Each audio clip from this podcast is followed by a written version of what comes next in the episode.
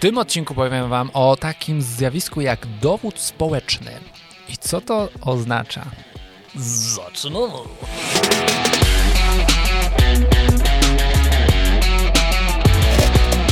Dzień dobry, tutaj Michał Szczepanek. I Piotr Piwowar. Codziennie z samego rana stukamy się filiżankami i bukłakiem latte i przekazujemy Wam jedną wskazówkę na dany dzień.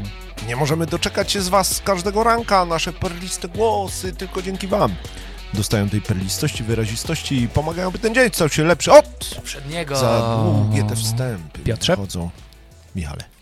Wyobraź sobie taką sytuację, jedziesz sobie do Krynicy i widzisz wielką, wielką, wielką, wielką kolejkę do lodziarni, a po drugiej stronie ulicy puste okienko. Aha. Którą wybrałbyś lodziarnię? Teoretycznie powiedziałbym tam, gdzie kolejka, bo pewnie dobre. Mhm, mhm. Ale z litości O, poszedłem właśnie, do tej właśnie, drugiej. Z litości. Ale gdybyś miał możliwość i czas, to stanąłbyś po tę kolejkę, po Tak. te lody po prawej stronie, dlatego że Skoro wydają... ta druga jest pusta, wydaje No się, że właśnie. sprzedaje salmonella. Właśnie, dlaczego tak jest? Tak. I popatrz, tutaj ten sprzedawca, który ma Albo dużą kolejkę, jest w takim szczęściu, że wiesz, nie musi nic wiele robić, ale ludzie sami stoją w tej kolejce, bo to jest właśnie ten dowód społeczny. Obserwując innych i widząc pewne zachowania, chcemy je naturalnie naśladować. Jest to nasza taka adaptacja, żeby przetrwać. Często nie chcemy brać na siebie zbyt dużo analizy racjonalnej, tylko widzimy, idziemy za tłumem, wprost mówiąc, nie? Może być to dobre, ale może być to też złe i zaraz też powiemy o tych zagrożeniach.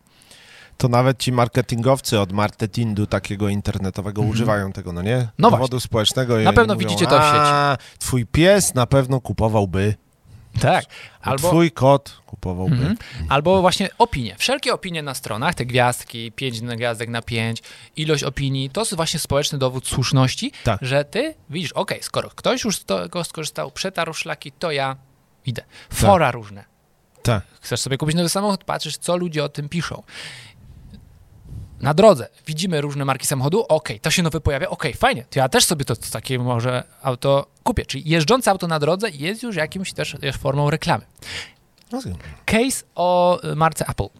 opowiadaj. Steve Jobs miał duży problem, bo wiedział, że ludzie są z natury naśladowcami, Mhm. ale dla niego priorytetem było doświadczenie użytkownika. I miał taki dylemat, że logo z tyłu komputera, popatrz, logo.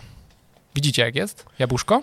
No. Zwrócone tak, że jak stoję w siedzę w kawiarni, To dajmy na to, to jest zwykły Atari, tylko sobie ją dolepił. tak, to ludzie nawet chcą naklejać sobie takie naklejki, żeby było, że się jednoczą z ludźmi. Mhm.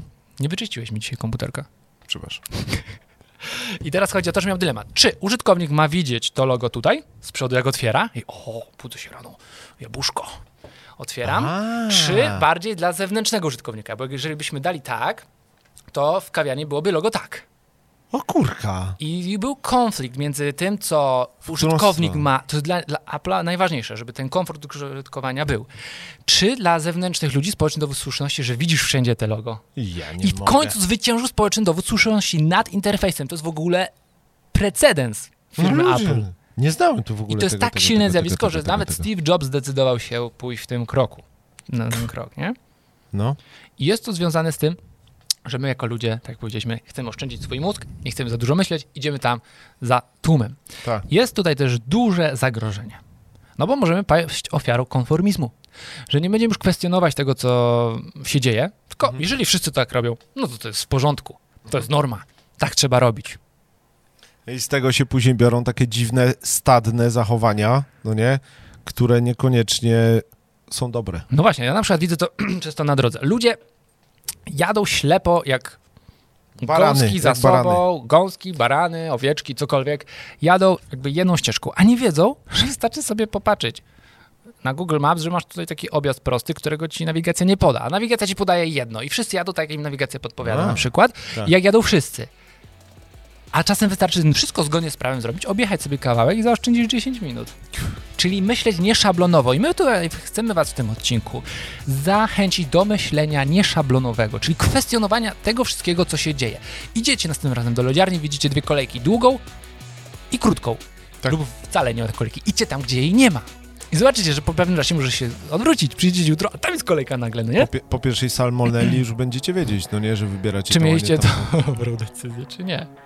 No, ale, Ale to jest ciekawe, żeby mieć w głowie y, takie pytanko, a co jeśli, no nie? Albo co gdybym, postąpił inaczej. inaczej, Może, tak, może nie co- warto iść tak jak za tłumem, tylko No nie? mieć swój sposób postępowania. tak, bo czy, y, wielu ludzi mówi, ja zawsze wstaję o Mm. 5.30, Mm. zawsze wstaję o 5.30. A co gdybyś wstał wcześniej lub później? No tak. No nie?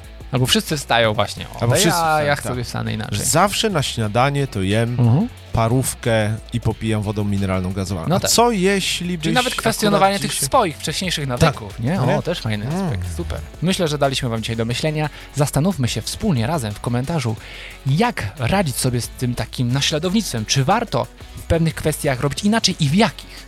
No właśnie. I do zobaczenia już jutro. Życzę wam wspaniałego dnia. Cześć!